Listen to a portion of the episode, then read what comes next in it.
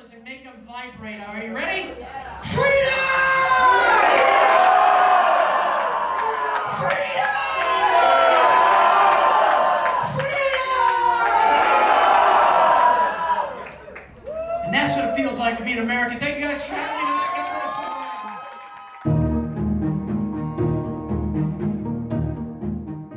you. This is Big Sky Lead, a dive into the stories about how government and politics drive the direction of Montana. This podcast is from the reporters of the Montana State News Bureau in Helena, your eyes and ears on state government. It's produced by me, Tom Bridge. Our team brings you an examination of Montana's new landscape with new laws, a new governor, and a new Republican dominance across all of state government.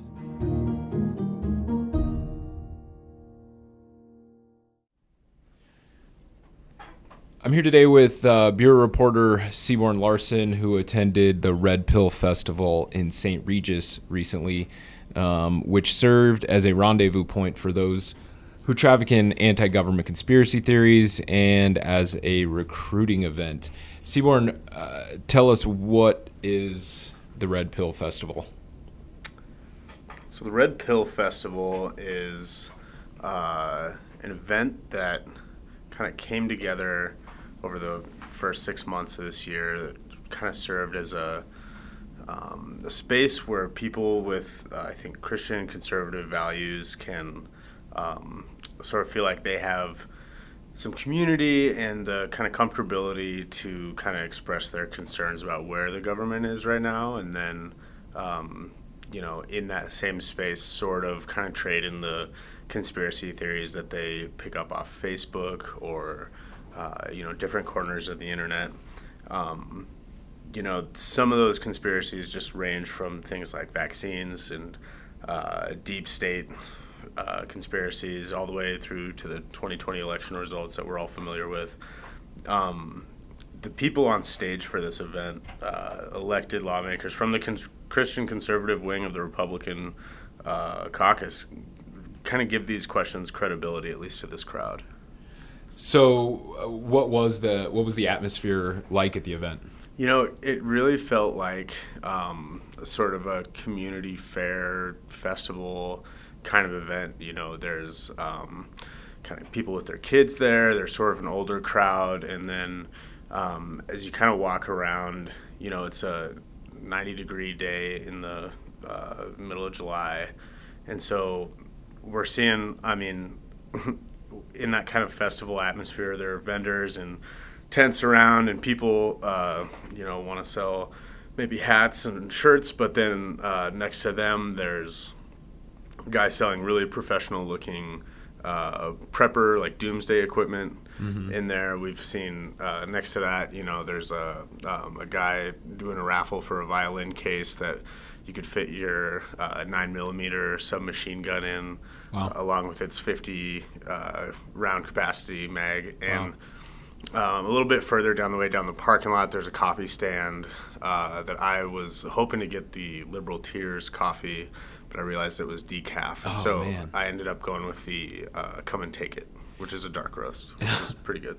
So, if, so you know, if you were just somebody driving by, this would look like just another one of these summer events that we see in towns all across Montana. You know, yeah, it's it's a bunch of people in camping chairs. It's uh, some folks up on a stage. We've got American flags flying, and we've got um, you know a couple dozen cars there. As I kind of got there um, within 20 minutes of the event starting. Yeah. Okay, and, and, so the event had quite a list of speakers. Uh, it was an all-day affair. What uh, what were the themes that that these speakers were touching upon? You know, um, like I said, with a lot of the speakers being uh, elected lawmakers, um, you know, they kind of got a chance to showcase for this crowd some of the legislation um, that kind of appeals to this sort of. Uh, I mean, it, it kind of goes beyond small government. It's, you know, we we look at um, some of the uh, laws that were passed around, you know, restricting uh, public health agencies mm-hmm. from enacting um, certain guidelines or restrictions without input from elected officials. That's left, you know, public health agencies across the state sort of without a real clear understanding of what they're able to do right now. Okay. Um, we're talking about uh, legislation that sort of uh, fortified Second Amendments. Maybe didn't actually uh, do anything in terms of uh, next day changes, but um, we're certainly in the spirit of uh, kind of the beliefs that this that this group shares. So I mean, past that, we're talking about um, you know getting involved. Uh, in politics at the local level or even in the state legislature where some of these officials are from, um, looking at schools and the, the way they talk about things like critical race theory at this uh, event, you'd kind of get the sense that critical race theory is, um, you know, threatening the very curriculum that that kids need to, to get on and get on with their life. And so um, education was a big thing. And then fighting back against this kind of perception that communism is um, slowly and surely, you know, steeping every inch of uh, government and kind of creating this, um, you know, police state. And that this these are the kind of things we hear in the language we heard uh, pretty much for about the full eight hours that I was there. And then on top of that, you know, with all of this kind of um, positioning of us against them, naturally there's a lot of talk about enemies. And okay, so what what do you mean? So I mean, I, I guess what you're making it sound uh, kind of like any sort of political rally where you know entrenched Republicans come out and and lay out their greatest hits, um, but it it was a little bit more than that. And so Sure. tell me about tell me about this this enemies theme that that came up. And so, for someone, uh, I think like me, who came into, um, I guess, kind of the political sphere of reporting more recently, it was kind of surprising to me to hear how much uh, they put their own party in that category of enemies. You know, I, I had shown up expecting them to um, talk about Democrats and, and uh, more the more liberal wing of Democratic Party, but um, kind of time and time again they describe Democrats as sort of the small smaller hill to, to get over. So um, Bob Brown, he's a, a state senator from uh, Thompson Falls. He was the first one to get up and speak, and, and while he kind of talked more mostly about um, bringing those tradi- like traditional Christian values into their work in government and at the legislature. He also said um, that they really shouldn't dwell on enemies; that they should kind of focus on themselves and uh, you know stay the course as as he sees that God wants him to do. And so uh, that was the first speaker of the day. And as kind of these speakers continued on, this sort of us versus them mentality really started to escalate. And so then we get to Senator Theresa Manzella, who's from uh, Hamilton. She's uh, sort of been known as kind of this firebrand Republican. And um, in her speech, she really dials in more on enemies as she talks about identifying your allies and enemies. So you need to know your allies. Uh, again, you've got a lot of great legislatures. But I want to talk to you a little bit about your enemies as well. Um, and I know um, Bob said we shouldn't dwell there, but, and he's right, we shouldn't dwell there, but I, I think that we need to recognize our enemies, and I don't think we've done a really very good job of that. And um, I'm here to tell you, I'm here as living proof that those Republicans, I've been I've been attacked more viciously by people of my own party that go under the Republican mantra, that claim to, than uh, anybody else, than, than, than Democrats or anybody else. And so while she's on stage talking, she's bringing up Roman philosophers, um, talking about traitors from within their own societies. And she makes some analogy about war in which 20% of the time troops are shooting at their own people. And um, as she makes these comparisons, she's getting a pretty solid reaction from the crowd. So that's what we're faced with in the legislature. And I need you to recognize that and um, help us. Help us, help those candidates that deserve your support financially and in any ways that you can. Um, and we have to weed out some of those, some of those Republicans uh, that don't deserve our support.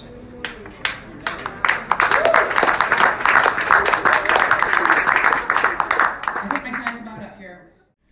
Okay, so uh, Seaborn, does this language, you know, war, battle, enemies, um, was it firing people up in a way that felt dangerous? Um, you know, this is uh, this is a crowd that tends to be older all the way through. Like I said, it's kind of a family friendly atmosphere, and so um, getting up between each speaker, uh, Representative Derek Skees, he's another Repu- Republican from uh, the Flathead area. You know, he gets up and, and asks this crowd to kind of respond to him, really for the for the sake of the media that's there, and he kind of repeats this over and over. You know, the media is going to twist this into us inciting violence, but do you feel like inciting violence? And he'd ask the crowd, and every time they all respond in a big no. You know, this wasn't. This is people um, sort of kind of answering the question as he's put it there, you know, for the media's sake, right? But he kind of repeats himself over and over in that, um, you know, this is the kind of language, this is kind of the ferocity that he wants people to bring to the ballot box and to conversations at the dinner table and at their local churches. Um, you know, I should say the week before this event, I'd reached out to party leadership, um, that's state GOP chair uh, Don Kaltschmidt, uh, known more widely as Don Kay, as long as well as the uh, Speaker of the House Wylie Galt and Senate President Mark Blasdel, and um, no one called me back, and I'd left messages specifically to um, you know find out if they had any issue with uh, elected leaders of their party, maybe not elected leaders um, in any official capacity, but certainly uh, on the farther right end of their own party. Um, and I hadn't heard back, and so it's it's really unclear, you know, whether they had any sort of blessing from the party or anything like that. Mm-hmm. But then we've got um, the headliner, Matt Shea. He's a former representative from Washington State um, who participated and helped plan these armed standoffs with the Bundy family in uh, Nevada and Oregon. Um, an investigation by the Washington House of Representatives had called his involvement in those acts, you know, domestic terrorism. And then there was this biblical basis for war which is a four page manifesto that kind of talks about a strategy of a holy army and ways to know when it's time to fight and the rules for war. You know, Shea took credit for writing this manifesto when it was finally leaked online by somebody within his circle, but um, kind of again in the same sense that he was not promoting violence, that it was just sort of notes on, uh, you know, biblical references to war. And so, with that in mind, he pretty much opened up uh, his speech with enemies and kind of buzzy words that uh, really brought the crowd up to his level. So I want to I want to talk today just briefly about the enemy. The enemy comes to kill, to steal, and to destroy.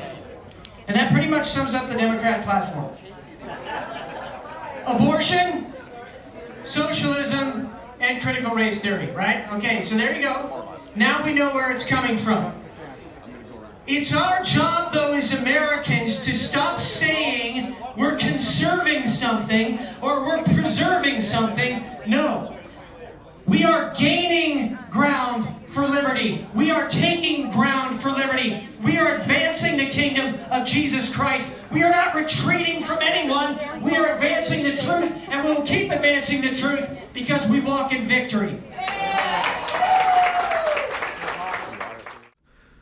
So then Shea goes on to kind of talk about reclaiming what he calls the language of liberty, which um, he kind of gets more specific in saying that this is God's language. You know, this is how um, they're supposed to kind of interface with their government in, in ways that sort of align with uh, Scripture. And so he says, you know, you to the people of this festival that um, are hearing him out, that they're the so- the soldiers of this reclamation, and um, it all starts with ousting the RINOs. That's a Republican in name only, um, sort of at the local level to build that foundation.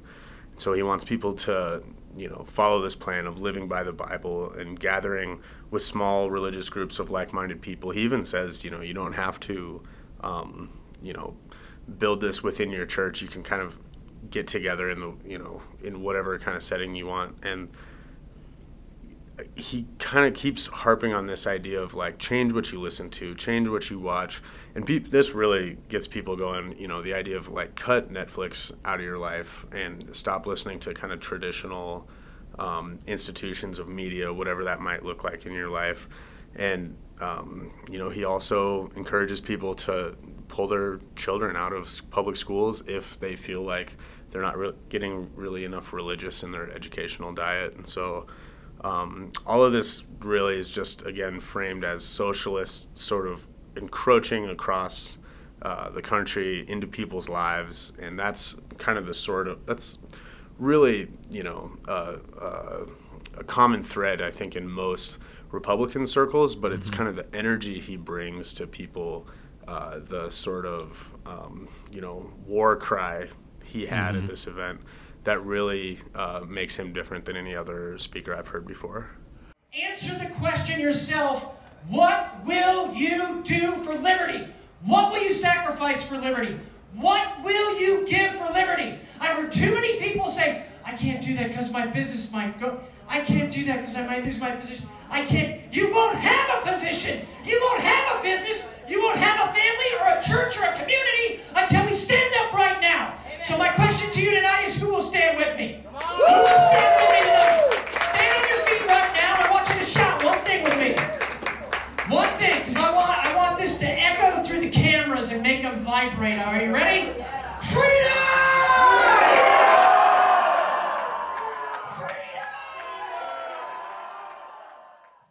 Okay, so I think this is a good time to pivot from on stage to in the crowd. First, um, tell me, so just so people get a kind of a clear picture of how big of an event this was, you know, without an exact head count, like how many people were there? How many people decided to attend? Yeah, I uh, talked to a couple different people about this because I feel like, it, I mean, it's so hard to, there's scientists who literally look at pictures and try to determine crowd size. And I would say, you know, with the amount of people kind of coming and going throughout mm-hmm. the day and the way people would kind of shift around to try to stay in the shade on a hot day, I'm guessing somewhere between 150 and 200 people are okay. there at any given time. I would guess probably 250 people had come and gone by the end of the day. Okay, so it was, I mean, it was no small event, but it was sure. certainly certainly a, a, a, crowd of people. Yeah, I think uh, so. And you know, some of these attendees you said based on kind of their applause and whatever that you know a lot of a lot of this stuff was resonating with them. But w- what did they have to say when you talked to them? You know, um, I tried to talk to a couple people from who look like they come from different age groups, maybe different areas, and so um, we kind of had a range. Like uh, this guy Daniel Story, he's a diesel mechanic in Alberton. He had brought his wife and uh, child to the event, and so he had. Um, you know, not not really fully uh, grasped all these ideas when he came to the event. He had seen kind of promotions for this um, on Facebook, like I think a lot of people did, and he told me he actually decided to go because he saw um, some of his more uh, liberal-leaning friends uh, sort of speaking negatively, commenting negatively about it online, and that that was enough for him to kind of get off, um, you know, get out of the house on a Saturday and go see what it is. But then mm-hmm. I I'd spoken to other people who think, you know, um, you know, this is this is kind of like going to see their favorite band in person. You know, Trish Roberts, who uh, drove there from Hamilton, she she was already familiar with all these ideas. When okay. I spoke to her towards the end of the day, um, she didn't necessarily think she had heard anything new, but um, she specifically wanted to hear some of these speakers in person um, and kind of kind of get that main line of um, of this energy uh, that these speakers had. And so, you know, she was somebody who, when I asked her specifically about, you know, Representative Derek kind of repeating himself in that this is not uh, anything that should incite anybody to violence, and it certainly isn't, you know, uh, planned that way. You know, she wasn't so sure about that. She was one who said, um, you know, she's not afraid of civil war, and if it had come to that, you know, it would merely be these uh, kind of conservative Christian far right folks, these patriots as they'd call themselves, really just responding to the level of threat that they see, kind of imp- impeding on their lives and the kind of their way of life. Um, you know, whether or not like she would actually step up and start something. Mm-hmm. I think she would she would probably say no, we're merely responding to Mm-hmm. to kind of the the the changes that she sees as a threat to her real life. So, I mean, it sounds like this this like I like I mentioned earlier, and, and you kind of affirmed that this this looks like any sort of gathering in a in a public park. Um, and maybe if you could glean um, some of your experience with the last legislative session and share where some of these conspiracy theories um, have kind of worked their way into the mainstream dialogue and, and by mainstream i mean like on the house floor and in the capitol and in this policy making process where these state lawmakers are sent to do you know the work of their constituent Yeah. So, like I said, you know, legislation um, sort of prohibiting certain public health guidelines.